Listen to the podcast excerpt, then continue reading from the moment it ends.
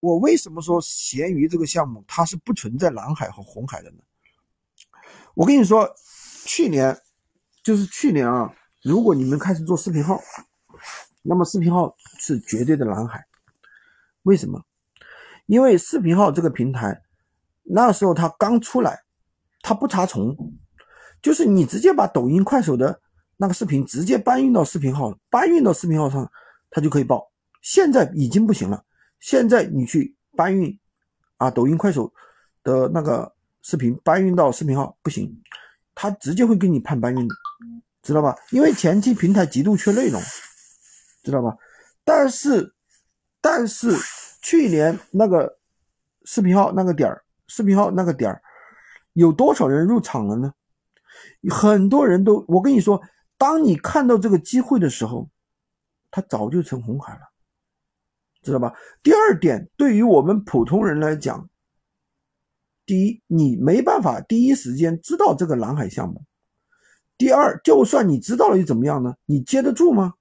你接得住吗？首先，人家有人会更，就算有人告诉你了是蓝海，你会相信吗？你接得住吗？你接不住的呀，因为那时候说实话，视频号的流量也小啊，知道吧？而且那种项目很快。蓝海就过去了，红利很快就过去了，知道吧？就两三个月时间，红利就过去了，视频号就开始查重了，不允许，不允许直接搬运了。你现在一搬运搬，所以说有很多很有很长一段时间，突然一一帮做视频号的人一一下子又被封了几十个号，为什么？一堆号又被封了，为什么？被封了，为什么？就是因为他们搬运的呀，他们走极端的呀，知道吧？闲鱼为什么不存在蓝海红海？首先，第一，它是去中心化的，你是没有办法推广。我跟你说，现在你们去玩视频号，你手里没有钱，你就玩不起来了。为什么？现在视频号最新的打法是干什么？付费玩法，直接上来烧，直接上来就是直接开车的，听得懂吗？你们可能很很多人听不懂什么叫开车啊？开车就是玩付费，人家，人家刚开始就拿着，我我我也加了很多那个视频号的群。人家是什么？很多人说：“哎，我今天烧了四千，只赚了两千，还亏两千，等于明白吗？就是你今天播了一天，播了四个小时，播了八个小时，花了四千块钱推广费，最后赚了两千，还亏两千。我问问你们，你们承受得了吗？你们能接受这个结果吗？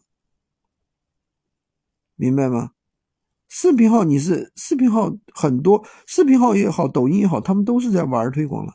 现在闲鱼你是无法推广的，无法推广的，所以说它就不存在蓝海，也不存在红海，它就是一个普通人的你的一个基本盘，知道吧？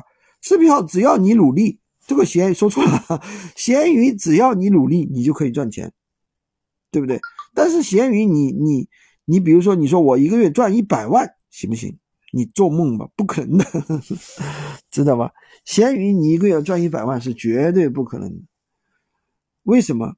一个号的产出撑死了一个月一万，那你要多少个号才能赚一个月赚一百万呢？你要一百个号，一个人我请问你能管一百个号吗？管不了的，反正我是没听说过。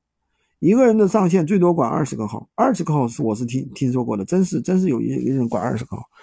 所以说，闲鱼这个项目就是一个适合普通人搬砖的一个项目，就是一个基本盘，它的要求低。我们在群里面也有很多人，我们这个今天开会的也有很多人去做过很多其他项目嘛，对不对？做过什么 GPT 项目，是不是？然后干了几个月，干了两三个月，结果哎，突然平台开始查了，对不对？开始查 AI AI 答题的，直接把号都给封了，赚了点钱，号都没了。所以说红利并不代表着怎么样，红利有可能是什么？有可能你上车一两个月，干了一两个月，吃了吃了几口饭，就干不了了。所以说我们在做一件事情的时候，要考虑几个方面。第一，这个项目适不适合我，对不对？如果说它短期的红利来了。你能做多大？你能不能接受做一两个月，项目又没了，稍微赚了点钱，项目又没了，你能不能接受？你还是你，或者说你是愿意一个什么？去赚长期的钱的人，你你的性格是什么？哦，我说的说的多了，今天说的有点多了啊，好吧，今天就跟大家讲这么多。喜欢军哥的可以关注我，订我的专辑，当然也可以加我的微，在我头像旁边领取闲鱼快速上手笔记。